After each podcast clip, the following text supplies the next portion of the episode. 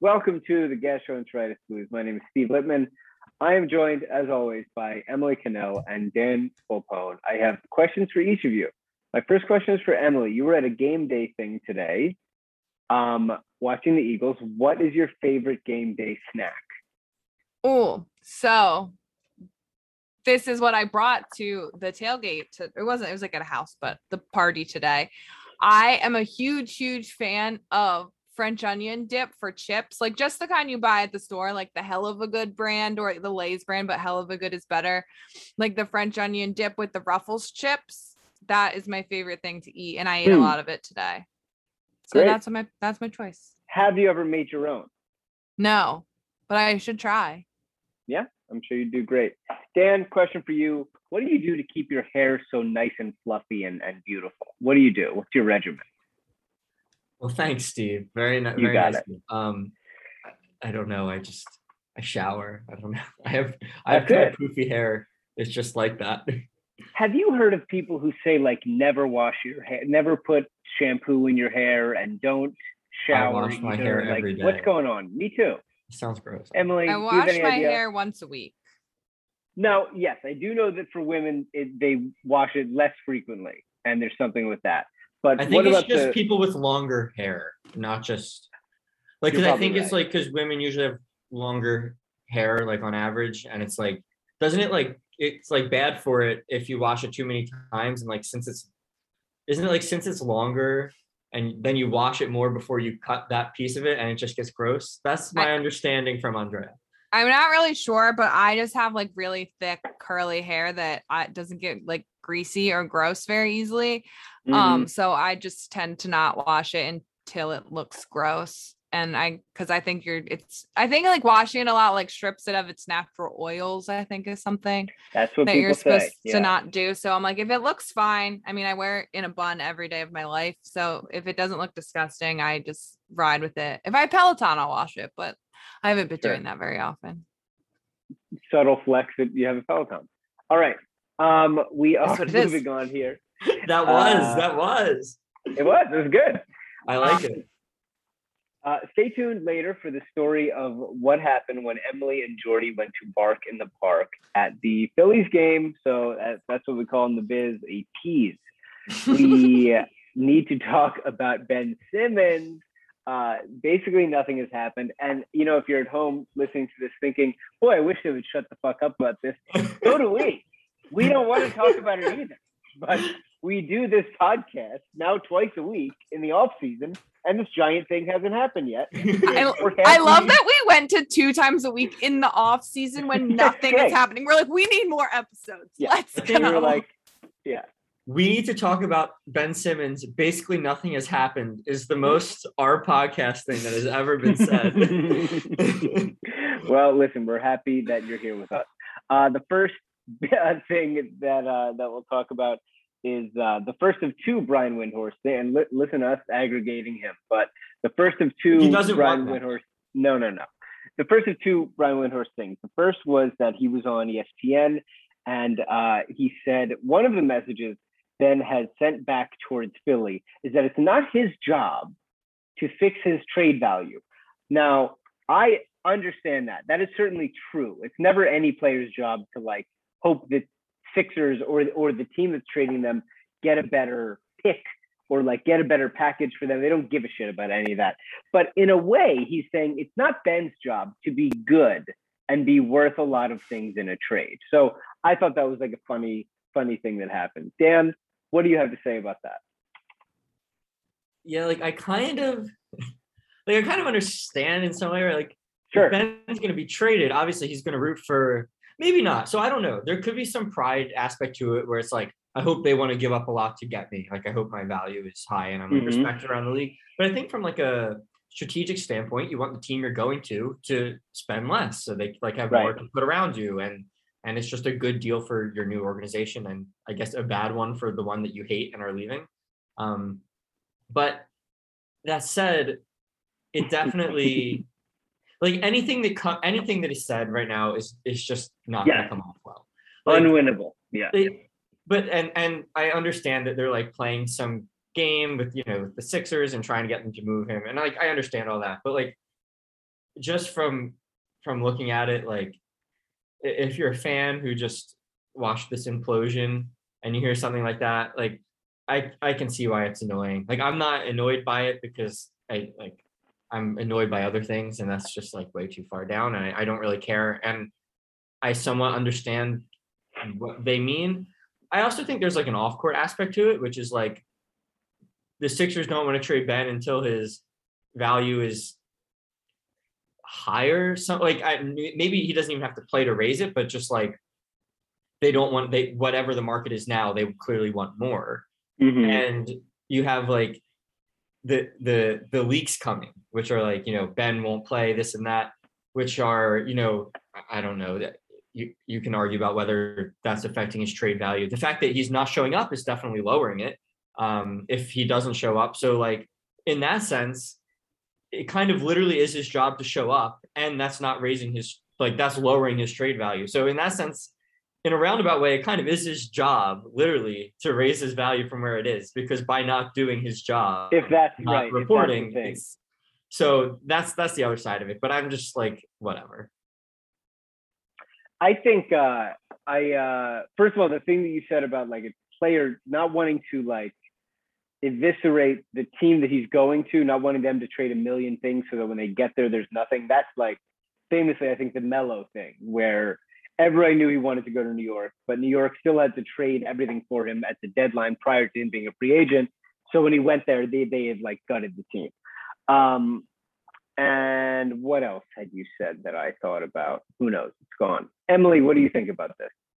Um, I agree with, with everything that you guys said, and I think just like based on the things we've heard from Ben, like my first instinct is him being like, "It's not my job to make me be better." Like that's just like what it sounds like. I know. me. and Yeah. I that is just his mo. It's what we've been talking about in circles for months now. But like I can't stop. Like I was driving home tonight, and I was at a red light, and I looked at Jordy, and I said, "Ben Simmons is a loser." And that's just it just pops into my head randomly throughout the day and I feel the need Yeah. to say it out loud because he doesn't have any desire I mean, I don't know him. I'm just speaking, but like it doesn't seem to me that he has any desire to be great. He has the God given, whatever you believe in, given ability and great things that we are not blessed to have the height and the athleticism. And he just doesn't seem to care enough to make the best out of it. And it's extremely frustrating. And he doesn't see anything wrong with that. And I would like him to be gone. Um, I remembered what I was going to say. Thank God. What? How about how much this is about to add? Um, what was I going to say? The You um, forget again? Oh my God, Steve. oh, oh, oh, the leaks. Okay, so yeah, Dan, you talked about uh, his value possibly going down with a holdout. Like for me, when they went public with the report that Keith had about like he's not coming and like all of the ones that have come out since, it's just like they just want him out of Philadelphia. Like they are literally they don't care like whatever whatever it takes like get him off the team. He's never going to play for them again. And like I don't think they care about the value of it and I think that they are going to make this uglier and uglier especially as training camp gets close. Uh, which is in a few weeks now. So I just think that it's just it's only going to get worse from here, and uh, I certainly don't think he's going to back down and, and show up. Um, one of the reports from last week, uh, Derek Bodner had uh, from the Athletic had listed Cleveland as like a dark horse potential team. Um, Kevin O'Connor backed that up, and then Marc Stein, um, he has a sub stack. Uh, he wrote also that um, that uh, Cleveland is interested and they're trying to remain in the fray to get Ben. And a reporter from Cleveland named Evan Dammarell had a report that Ben would be open to playing in Cleveland because he'd be the best player. Awesome. Um, and uh, Loser he likes- mentality. he likes. Darius Garland. They're both clutch guys.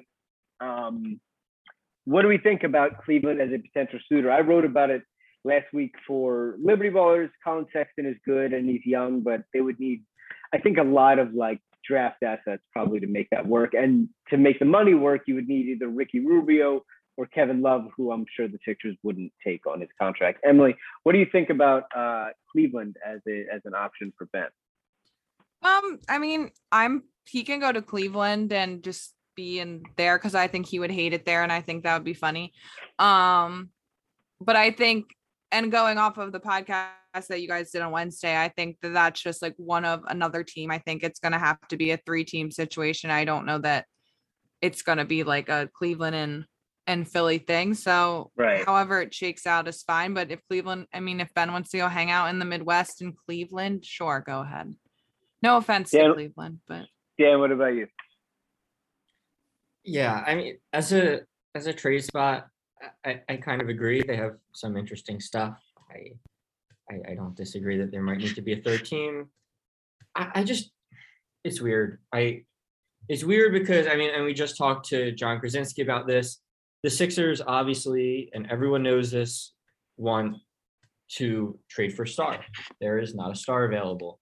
And the options seem to be trade Ben now or hold him and risk you know the mess that could be to wait until a star is available um i think you know cleveland is a spot that makes sense for something we've talked about a lot which is get the assets you can now get guys who will play for your team now i mean if ben is literally holding out it's even better in the short term to get these guys it would have to be a three team deal if you're trading ben for like lillard anyway because portland's going to be in rebuild mode make sure portland likes Sexton and Cleveland Right. and go get that. And Sexton can play in the meantime, and you're still in position to get that star. I just there's to me, there's no reason in the short term or long term to just have Ben sitting around. So sure, Cleveland is interesting, and if if it's Sexton and picks, and if the right deal is there, and yeah, do it. Why not? Yeah. Um, the next thing that happened is on our network on Liberty Ballers. Uh, Jazz Kang had uh, Brian Windhorst on his show, and they talked about the state of the Ben stuff. I wanted to just talk about the takeaways that we had from that. Um, uh, oh, Emily, we can loop this in with what you had mentioned uh, in the podcast. Windhorst, uh, Jazz asked Brian about um, Doc's comments from the end of the year about, and and Brian talked about you know, Doc Rivers, all the lengths that he went to defend Ben in the media, which we've talked about a hundred times. And um, uh, Doc, of course, after the year said they asked him if he can be the point guard and championship team. Uh, and Doc said, I don't know the answer to that right now. Uh, Doc, I do. That's neither here nor there. Um, uh, then Windhorst said that uh, basically that had nothing that doc saying that a lot of people thought that that like depressed ben's value in some way that doc saying something like that publicly affected his value in any way. And windhorst said that's not the case. Windhorst said that his value didn't change whatsoever with what doc said. Um, he also windhorst also said in this podcast that uh, he thinks a big part of this is that ben never wants to play in front of philadelphia fans again um, but Emily, you had something that I think you wanted to mention. So give me your takeaway on the Windhorst stuff with Jazz and um and what you have to say about Doc's quote at the end of the year. Well, just in regard to to Doc's quote, and I agree. I never, not that I have insider knowledge, but I never thought that the quotes that Doc said were something that was affecting Ben's value. If anything, I think that Ben's reaction to those quotes is what's affecting Ben's value, but that's not Ben's problem to handle it the correct way. So that is what it is. But I just think that when I heard those quotes, like after game seven, I was miserable. Um, and I we were talking when they came out. Yeah, we were doing the podcast. Yeah. Yeah. and I was like, I wasn't like bent out of shape about it. Like, granted, I was mad at Ben too, but I didn't think it was that bad. Like, he didn't say like Ben is the worst player ever. Also, like, there's an argument to be made that Ben Simmons is not a point guard, period. So, like, Sure. once again, like, I mean, we're starting in that in those games, like Furkan, who's a guard, Seth, who's a guard, Ben, who's a point guard, and then we have one forward and one center. Like, that's not really like how a basketball lineup is made. You can go on about positionless basketball, but like, there's an argument to be made that Ben Simmons isn't a point guard.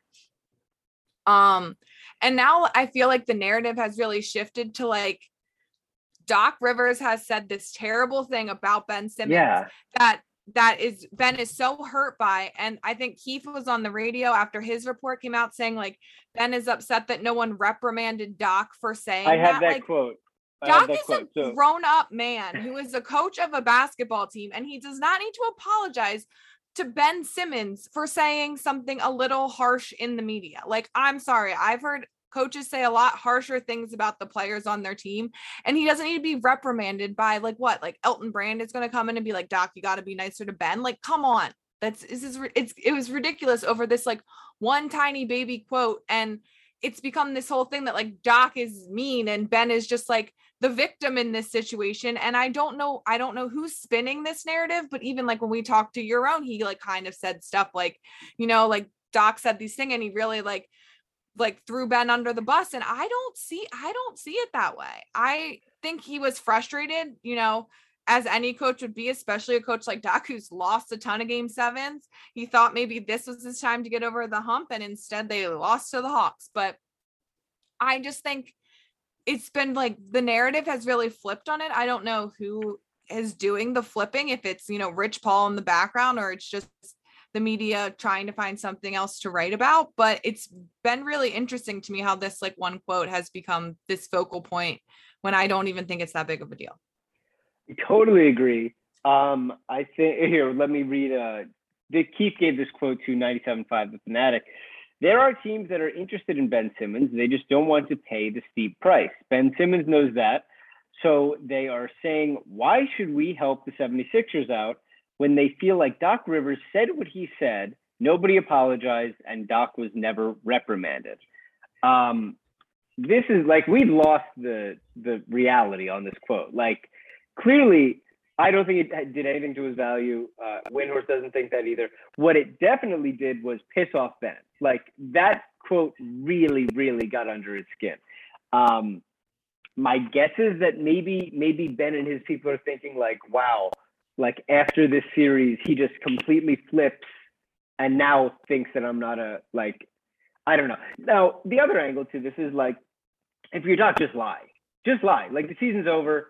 You don't lose anything by just saying, yeah, he's a championship, he's a championship guy, he's great. I love him. Like you don't lose anything. But I also think that we can also be adults and like allow Doc to like not even fully vent some frustration. Obviously, I feel like we need to mention Doc was not very good in this series either, but like it seemed like the most benign quote to be like called this like scarlet letter that is now following the franchise. Like I think I think you're right that it, it is way overrated in its like like the people used to say shit way way way way way worse than this and like you know this this would not crack like the top 500 of like head coaches talking about their players. So yeah i i don't it clearly pissed off ben. All of this is a means to an end to get him out of philly so i'm glad he said it.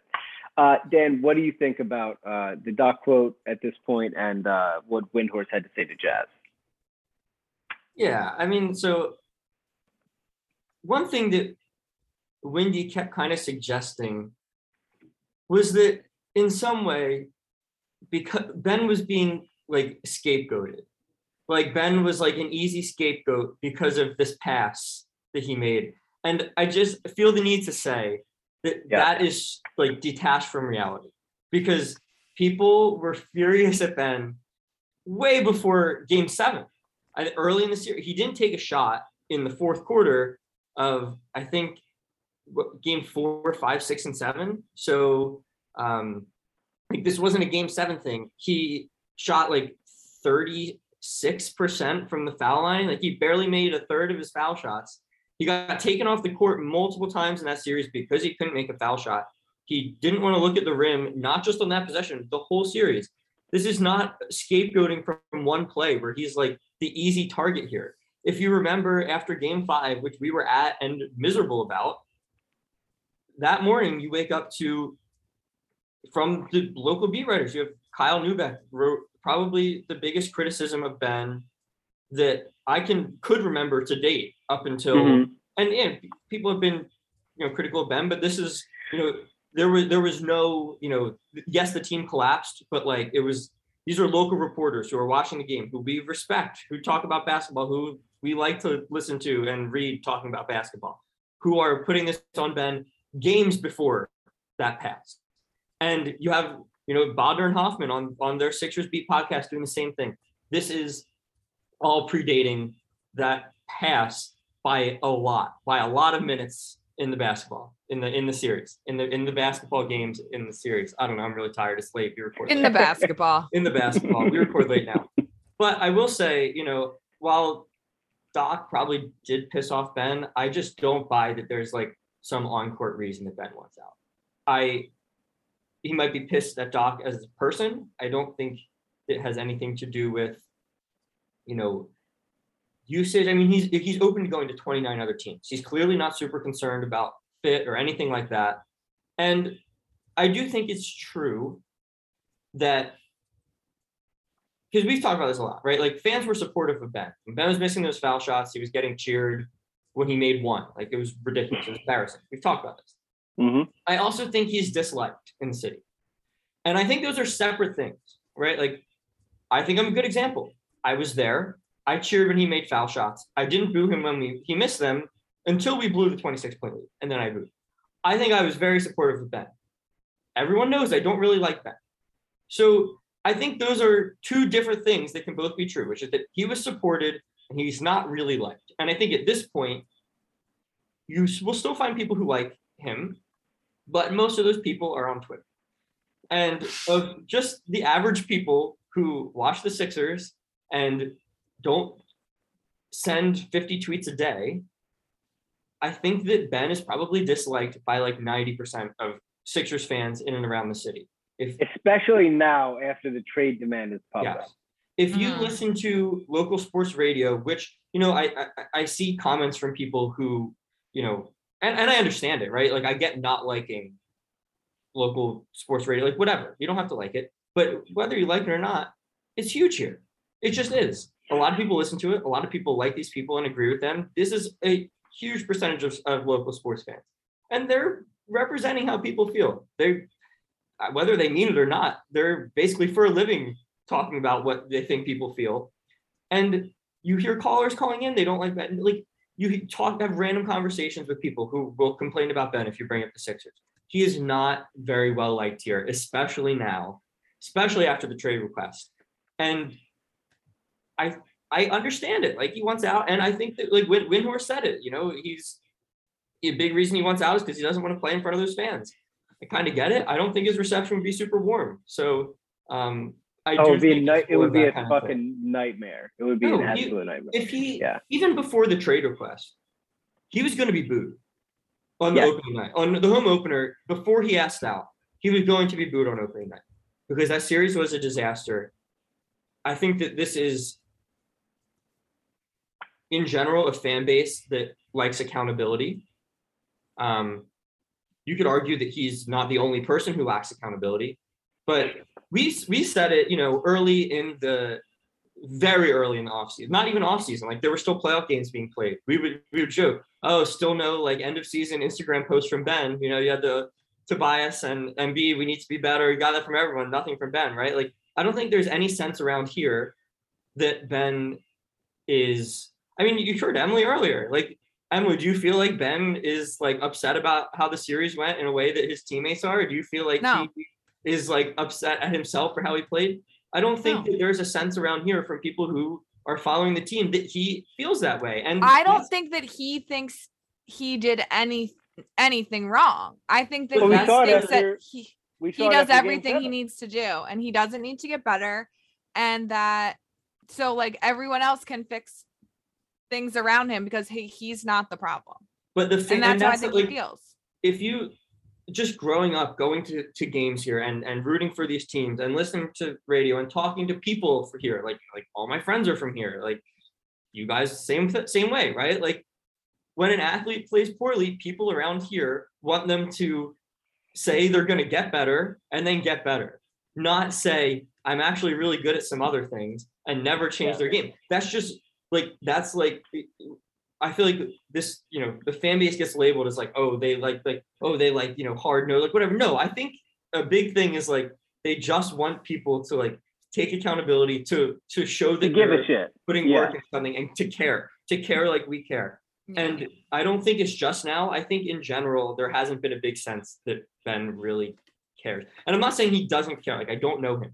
I'm not even, I'm not trying to to say like I know what Ben is thinking. I I, I don't. I'm just saying that he, according to Windhorst, wants out because he doesn't want to play in front of these fans.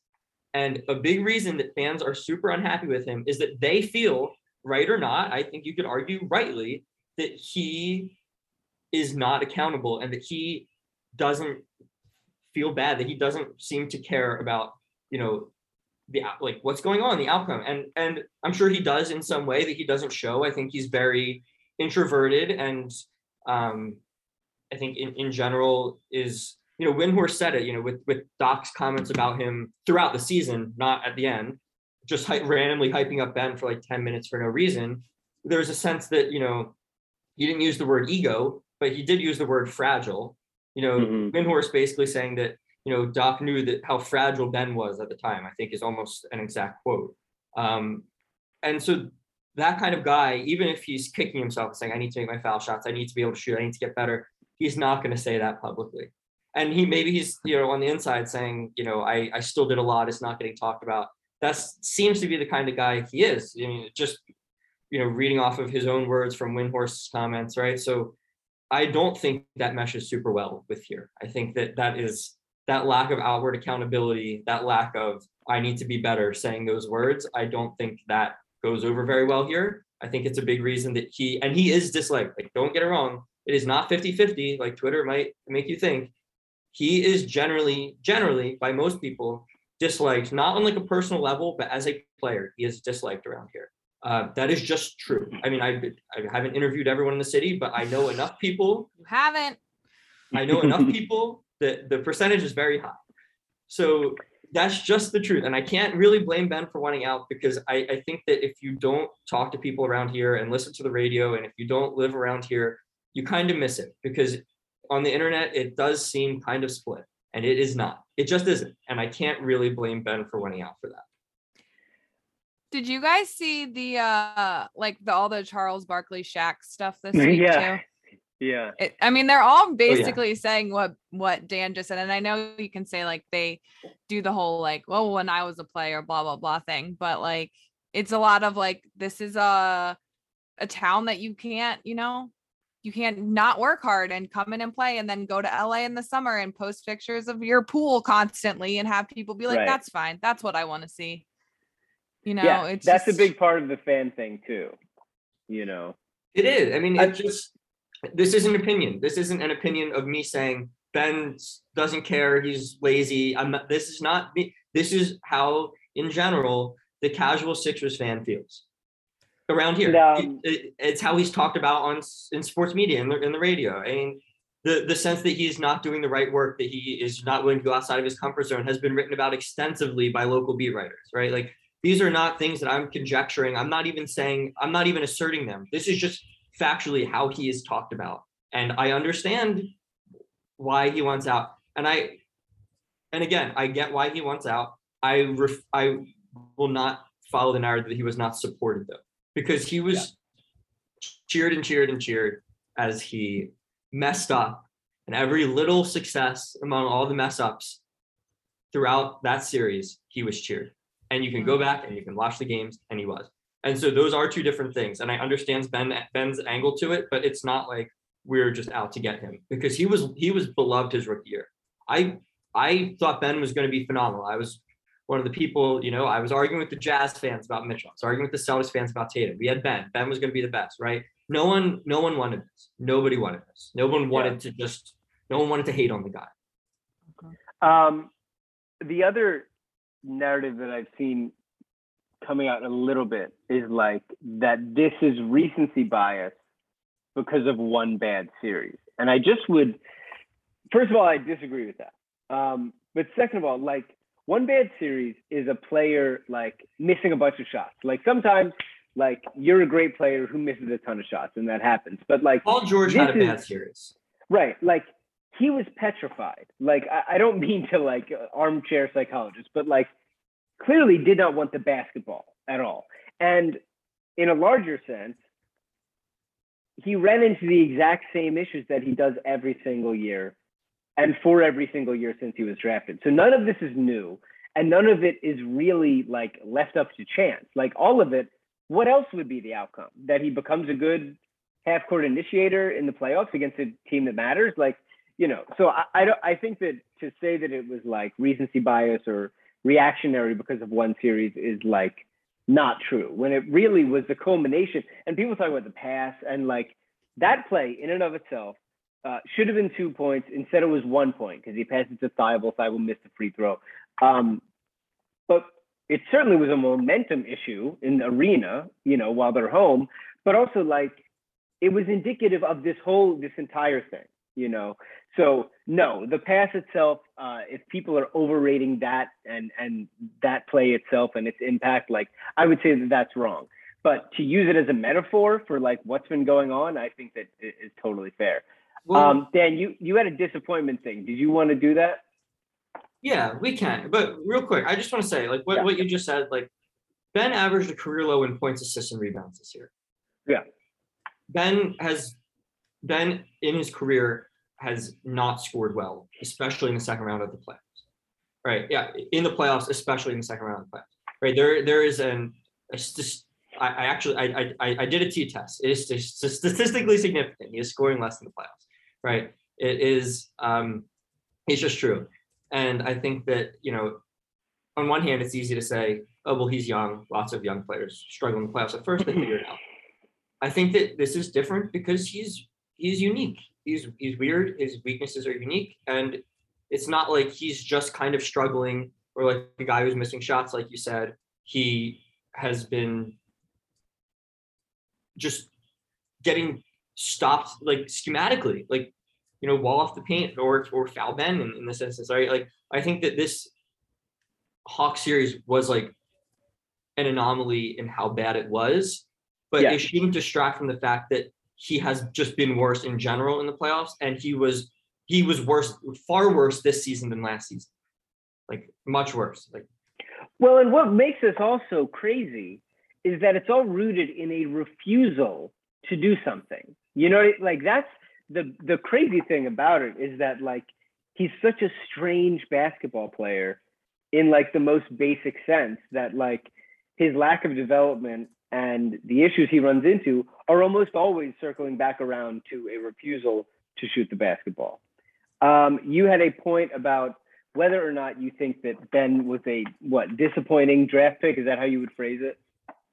Yeah, I, I think that it's it's an interesting debate that maybe I mean we can always circle back to this another time, like after a trade is made, because it might be really interesting to look at it then. yeah, that but in general, I think that you know, the, the basically the debate is, I don't think anyone would say that you know even for like Ben Simmons has kind of been disappointing in that we had high expectations, right? But like ignoring that, right? Like just like say for a number one pick, right?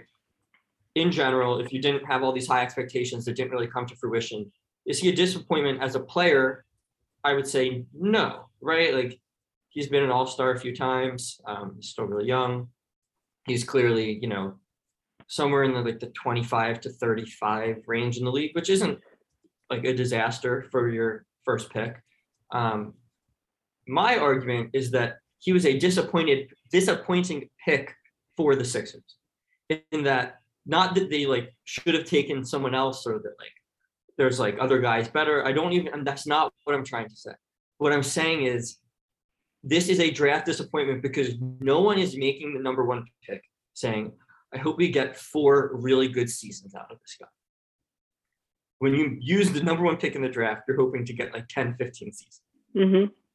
And we didn't. And it's and you know, the exception would be like if you know somehow he was like a key piece on a team that went super deep in the playoffs and then something happened and we lost him. But it's like, oh, at least we were like really contending during his time here, which also didn't happen. Which isn't even to say it's his fault, but like the the idea that it's not a disappointment to draft a guy you only get four seasons out of with the number one pick. As good as those seasons were, they were. I mean, especially his early seasons were like incredibly good for someone that young. Um, I don't see how that's not a disappointment. And, and, you know, you could debate, especially, you know, i- i- if you're if you trade him for Harden a year ago, then of course it's not a disappointment because you got James Harden and you traded him on your own terms. But now that we're at the fact, we're at the point where the number one overall pick, after only playing four seasons for us, is holding out, demanding a trade, and according to all reports, his value is at an all-time low. We're going to be trading him at a, at a low. That's just a draft disappointment. That's not what you want from your from the first overall pick. It's and it's it's not about him as a player. I don't think he's a disappointment as a player for the number one pick. He's a disappointing draft pick from a Sixers perspective. That's where I'm at. You guys can disagree if you want. That- I, Emily, I what do you just think that because of how few years we got, it's disappointing. What do you think, Emily? Um, I agree, and then like I disagree because I think being, you know, a Philadelphia fan, anything that doesn't culminate in a title is kind of disappointing at this point. Like we're we have, you know, on paper for the past three years, there's been magazine covers and is this the year and you know the sixers just have to put the pieces together and the sixers never put the pieces together like i would say that markelle fultz was a more disappointing number one draft pick because it happened later and he was gone early. I would definitely agree with that. Um, and chances are we're going to get less in return for Markelle than we will for Ben.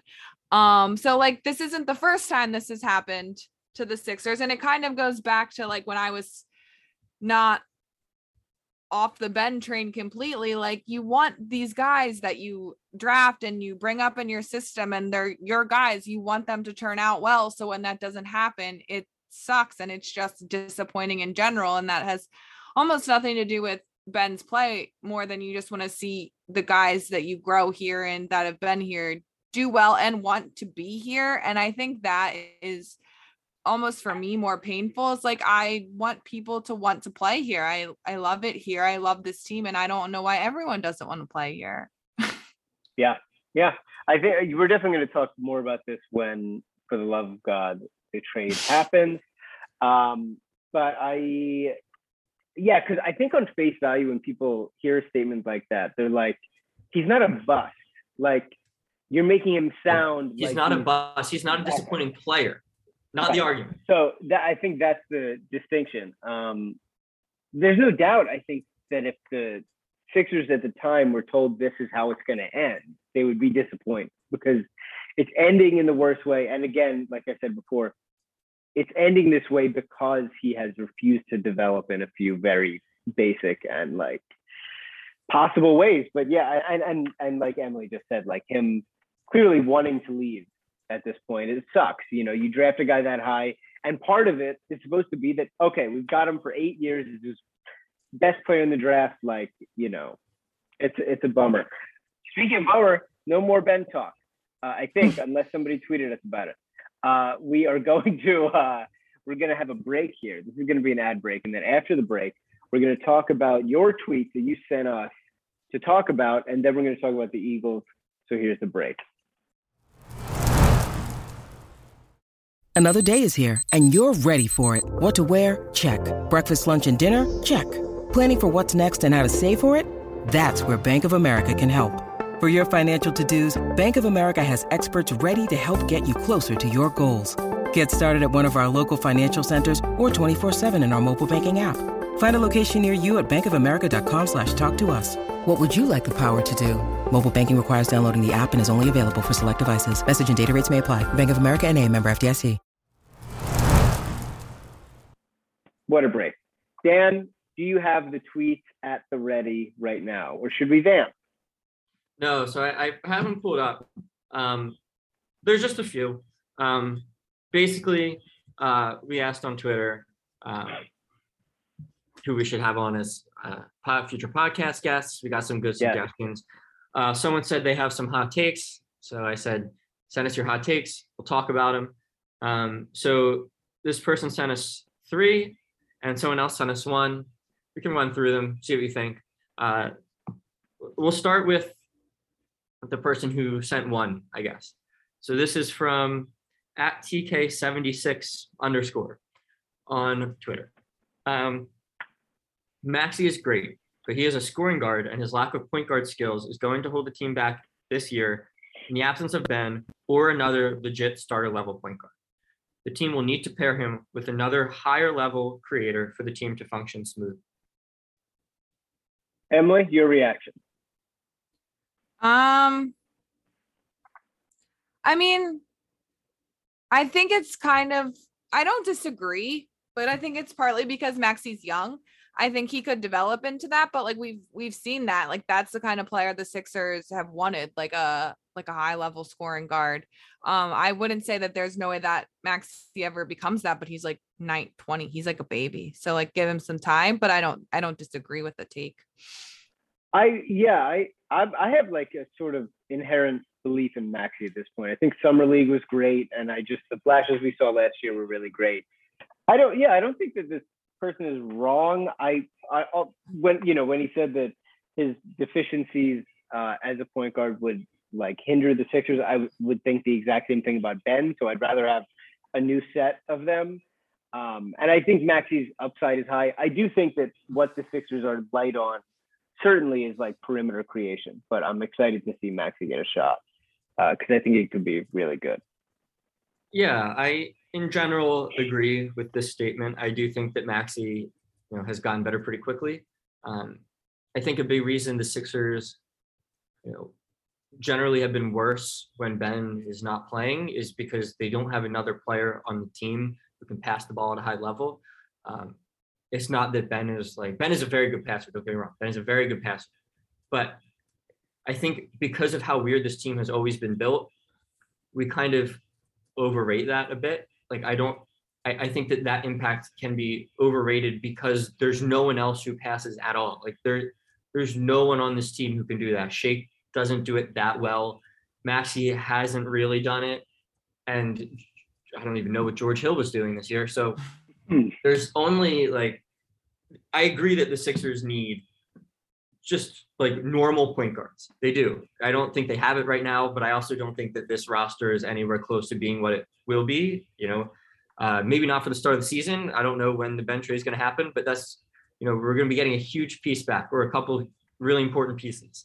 Um, so I don't think we're anywhere close to what this this team would look like. I agree that if you go into the season where Ben is holding out and you haven't made a trade, then uh, yeah, Okay. Maxey isn't very good at some of the things that Ben does well, and the Sixers don't really have anyone else to do it. But like you're talking about like a player you can get on the MLE that the Sixers just happen to not have. Like this isn't like when we were talking about like, oh, we need Harden, and like no one has that skill set except for like three players in the league. Right. Like this isn't some like, you know, hard to come across thing like, you know, elite perimeter creation or elite three level creation. Like this is a pretty normal thing that the Sixers have just never had. There are teams with like two guys that do this, like like a starter and a bench player that like play every night and do this full time. And the Sixers have only had Ben to do this for a long time. I don't think that that should mean that it's super hard to find, and I think that that'll be a priority to find, especially with Ben not there at all. Um, so I agree that like that would be a weakness. I just think that that can be addressed. Um, and our next few are from Ash Quang. I hope I'm saying that right. A S H K W E N G on Twitter. Um, so, kind of a Ben one, but not really. It's about trades. Um, a Buddy Hield, Davion Mitchell, and picks trade is the best trade for the win now Sixers. Hield is an elite shooter on a team friendly contract. Davion Mitchell is an elite on ball defender with all defense upside and shot damn near 45% from beyond the arc. Let me say this now. Um, really don't want Buddy Hield. Um, if we get a ton of picks, I would do almost anything for a ton of picks. If we're keeping ourselves in position for a star, uh, not interested in Buddy Hield unless you're getting like Fox or Halliburton. Uh, I don't think I, unless the, there's like really a ton of picks, I don't think I would want Hield and, and Mitchell, but you guys can tell me what you think. Yeah, I uh, his the thing, the only thing that he does well, he does really well and would be really, really helpful next to Embiid. But he's just so bad at the other things that I he can't be the center of a Ben trade. I would take him, especially for salary, if you're getting Halliburton or something, and the picks would help. But I would not be excited about him as a centerpiece in a Ben trade. Emily? Yeah. Um, I agree. I wouldn't be excited with him as a centerpiece, but that being said, I was like obsessed with Buddy Hield when they made that run in the great in tournament in, the NCAA yeah. tournament. I was like loved Buddy Hield. So I would I would like to have him as a sixer for that piece just because I think he seems like a nice guy. Um, I don't watch a lot of Sacramento Kings games though, so I can't really even comment that much on his like current development because I tend to not watch the Kings very often. What else right, we got? Here's our last one. This is from the same person as our last one. We have TJ McConnell is overrated. He's a spunky player that can create turnovers, but he has no real impact as a scorer or distributor on the offensive end. The amount of times I've seen TJ get to the rim, then kick to the corner for an empty possession is egregious. Ben did the exact same thing in the playoffs last year and is getting heckled for it. Give TJ that same energy. Um, if TJ if would be happy to Right. have that same energy if TJ got the paycheck that Ben Simmons got. I'll say that right now. yeah i these are just very i mean the fact that you can compare ben to tj at all offensively is like pretty enormous indictment of ben. Like i don't i don't think anyone is i mean tj i guess is somewhat a shooter in that he'll like get to the like run around the back of the basket and like shoot from the baseline or like hook over to that to the elbow and shoot. But I kind of like i i just i i think that like i don't know if like the purpose of this tweet is to like i'm assuming is to like you know put down tj a bit which like fine. Um yeah t- i don't think any like i don't even know what to say like TJ TJ caught a stray here on the it's podcast. like TJ TJ is just obviously first of all worse than Ben, right? Like uh, goes without saying. And like I guess he's maybe he's overrated, but like to say he's overrated and then compare him to Ben is almost like a I mean, it almost seems to build him up to compare him to Ben. I don't know, Ben's clearly a better player, but like and and the thing is who's Ben- overrating TJ? Who's, No, like, Ben is- is House of Highlights posting TJ highlight. Like who's who's overrating Ben- TJ? Ben doesn't have a TJ role or a TJ salary. like like Ben is the is the lead initiator on like a contending team. Like no one is mistaking TJ for that. TJ is like uh I guess he started a bit this year, but like in I think anyone's mind, he's like an off the bench like hustle for like Energy 10 minutes guy. guy. Yeah. Yeah. He's like, our Maxey. That's what Maxey did. He would He's- like come off the bench and like get people going. Like that was what TJ does. TJ is like basically not like he had a good year, right? But like he's basically the steal the inbounds pass guy. And so for like to compare his offensive output to Ben is just making me more mad at Ben. Like th- th- this is this you shouldn't be Now we're back compare at the anything they beginning. do. Like if if Ben was playing how he played and passing up those layups and missing those foul shots, but was making like eight million a year, I'd be able to stomach it a lot more. Like I'd be like, wow, he really played bad, but it wouldn't be like one of our stars like completely let us down. We'd have a whole extra star on the team because we'd have a lot more cap space. So like, I, I, don't know. I just think that they can't be criticized for the same thing because they're just very different and take on very different roles. And that I don't know. I don't like. I, I struggle with that one to be honest. I do. Those were fun. Thank But you it- for hey, sending those it's a- us. I respect. I will say this. I first of all, thank you for sending it, and second of all, he did say hot. He did say hot take. So you don't have to agree with everyone's hot take, right? They're hot takes for a reason. I don't Mhm. think he's implying that everyone should be believing this.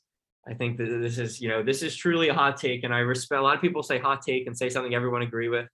So Right. I respect that he said hot take and went with the hot take. So thank Oh, you. I, I, I do. I respect it. I respect it.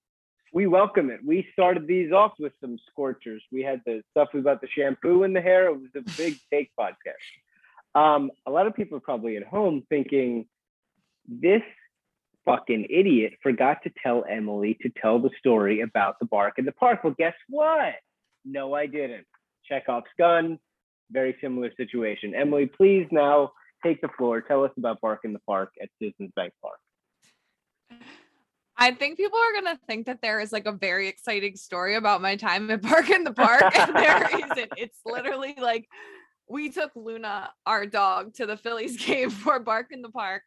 It's gonna be Um, the title of the episode. Emily goes to Bark in the Park. and a, and a, something wild happens. Like you ever see Right. those like Facebook ads? Like you'll never Yeah. believe what happens next in this video. Right. Like that's this, but You'll not. never believe number six. yeah, exactly. and then like you get to five, and number six is like a virus on your computer. Um, but yeah, we went to Bark in the Park. We got on the Jumbotron. Um, Luna had a helmet Sunday, which she really enjoyed. wow. Um, we almost got a picture with the Phanatic, but there were a lot of other dogs around, and Luna was more Mm. interested in the other dogs than the Phanatic. This is her second trip to Bark in the Park, and we thought she was going to be really bad. Um, but we just think that she realized that it was a really special occasion that she didn't want to screw up her chances of getting to go again. So she was really well behaved. Um, she ate a lot of French fries and probably gained like 12 pounds and we stayed the whole game and she was a, a real angel and the phillies blew a lead. Shocking Great. while we were there. It was you know two outs two strikes just one more pitch. Let's go you got it. And i think it was thursday home run next pitch home run. Phillies lose it was miserable and all the, You're the people were team. booing and then the dogs were barking and like booing and that was really great i was like this is this is philadelphia right here That's amazing. Wow. People Luna aren't going to want to play here because the dogs bark when they play bad. Right. They- They want it's not enough support. finally, um, we're all wearing green attire right now. The Eagles played today. Uh, first game of the Nick Sirianni era. Jalen Hurts. They killed it. They were great. They won, I think, 32, 31 or 32 to 6. I loved it. I had a great time watching them, and I am uh, very excited. You know, I was I felt excited about the season just not that they're going to win the Super Bowl, but just that there's a lot of young, fun guys on the team right now that I'm excited to watch. So this was a lot of fun. Emily, what did you think of the Birds game? Yeah, the game was really fun. I saw something on Twitter and I didn't fact check it, but like the Eagles didn't score more than 30 points at any time in last season. Um, and they did today. So that was fun. Wow. Um, it was really fun to see DeVonta Smith get in the end zone and like really make an impact on the game. I'll have to say, in classic uh, my dad fashion, when Jalen Hurts missed Zach Ertz on that like play early in the game, I got a Hurts sucks text message. So that was classic. Great. My dad first mistake, he's done with them. he wants like Gardner Minshew, and I don't know what he wants, but he probably came around by the end. I got to go birds at the end of the game, so he came around. Um, but yeah, it was a fun game. Uh, it just the the Eagles really just like had their foot on the pedal and kind of steamrolled the whole way. There was really no drama to it very much. They just kind of took it and ran, and I was great. Um, quickly, I'll give you. I didn't watch the game with my uh, parents. I'm in New York. Uh, they live in Philly. Um, but and my dad doesn't know how to text. But if he was with me, whenever there is a penalty that the Eagles that's called on the Eagles, he'll go, "That's coaching." That's great. I love it. I everyone. That's coaching. It's great. Dan, uh, what, what did you think of the Eagles game today? Yeah, you know, coming in, I was definitely pretty excited. I think you know Brandon Lee Gowton on our pod got me excited, saying he believes in the team. You know, last year was awful, four eleven and one, really hard to watch. Um, and then, you know, I was I didn't really know how to feel about Jalen Hurts coming in. I thought he had some moments last year, but also, you know, there were times his arm just didn't look, you know, like a like a top half NFL talent, like maybe you know a guy who can be, you know, starter level but not high end starter level like you need to win. Um, but I thought he was super press- impressive today. Like obviously it was just the Falcons who are awful, but you know he just he made plays, he, he made good throws, he he didn't get sacked eight times like Carson does every time. Um, I'm all in now. I All in. I see no reason not to be all in. Um, Jalen, first of all, really handsome guy. Um, Very. he's Super. a lot. He's fun to watch. He's he's a fun quarterback. He played And he's great. got quite a body on him too. If I can just guess right the jar, he, he I'm just saying he's got it all put together. Yeah, he, I mean he's he's definitely he he looked great. He was fun to watch. A lot of the young you know receivers looked really good. Mylata looked good. Uh, the defense looked a little shaky at the beginning, but didn't break, and then was phenomenal the rest of the game. Um, I'm pretty sure we're winning the Super Bowl because it's all coming together. And Hurts is Hurts is the real deal. Love it. Let's do it. Great. Um, Eagles are one to zero. Uh, ben Simmons is still a Sixer. Um, this is it. We've we've gotten to the end of the podcast. Uh, I have to say, I don't know where you're listening to this right now. You're either listening to this on our new feed, the Gastroenteritis Blues, or you're listening to this on the Liberty Ballers feed. Whichever one you're listening on, we appreciate it. I do want to say from us, thank you so much to the people who listened to our first exclusive episode on the other feed. We really appreciate it. It's incredibly cool that you guys listen and, and came over with us there. And so subscribe to that feed. We're gonna have more more shows coming up. We'll do a midweek one every week, and and anytime anything happens that warrants an emergency podcast, we'll do one there. Um, this week we're going to talk to Alonzo Jones of Twitter, uh, of the Rights to Ricky Sanchez podcast fame. He writes a newsletter for them. Uh, tweets by Zoe. Uh, we love him, and, and he'll be a really fun guest. So we're going to talk to him on Wednesday. Um, if you are down on your luck and for some reason want to intern for this podcast, please reach out to us. We'd love to talk about it. Um, and I think that is it. Does anybody else have anything to say here, you guys?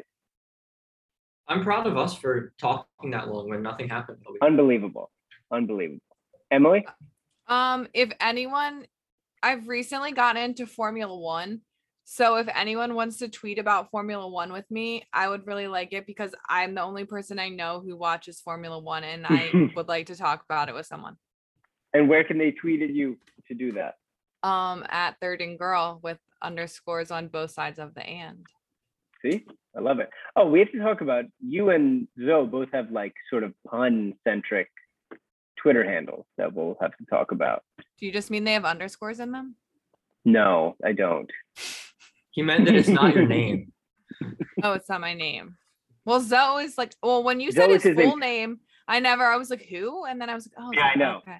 But his, I think, is a Beats by Dre reference. I think that I heard him say that once. That tweets by Zoe. That's good. Mine isn't that clever. We'll find out. We're gonna have the exclusive on Wednesday. There we go. Um, good seeing you guys. Go Birds. Um, Trey they should have put us Pete- in the Eagles hype video or whatever with the Go Birds one. We could have just been like Go Birds. It would have been great. Right? We could have been at that cafe with the barista. I decided I figured out what what it was too. What do you mean? It's Cafe Lift in uh Spring Garden. That's where they filmed it. Oh, I've been there. it's that's a like that's like two two blocks, maybe less from me. Yeah. they have a great lemon ricotta pancake. They do right have now. a great lemon ricotta pancake. It's a delightful brunch spot. They have a Love they have a love a they have lemon a, ricotta. a cheesesteak, egg and cheese on a pretzel bun thing. Delicious. Oh, Maron. Wow. Next like time we're all together, we'll go to Cafe Lift. Perfect. I super down. I'll come whenever you guys are ready. All right. Be safe. Be great. Uh, we love you. Goodbye. See ya. Bye.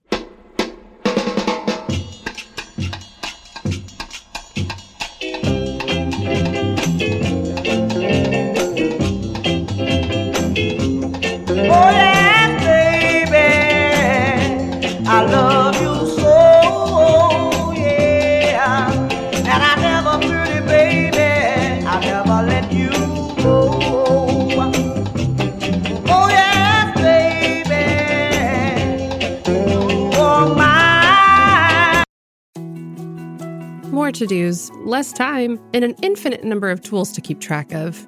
Sometimes doing business has never felt harder, but you don't need a miracle to hit your goals. You can just use HubSpot because their all in one customer platform can make growing your business infinitely easier. Imagine this high quality leads, fast closing deals, wildly happy customers, and more benchmark breaking quarters. It's not a miracle, it's HubSpot. Visit HubSpot.com to get started today.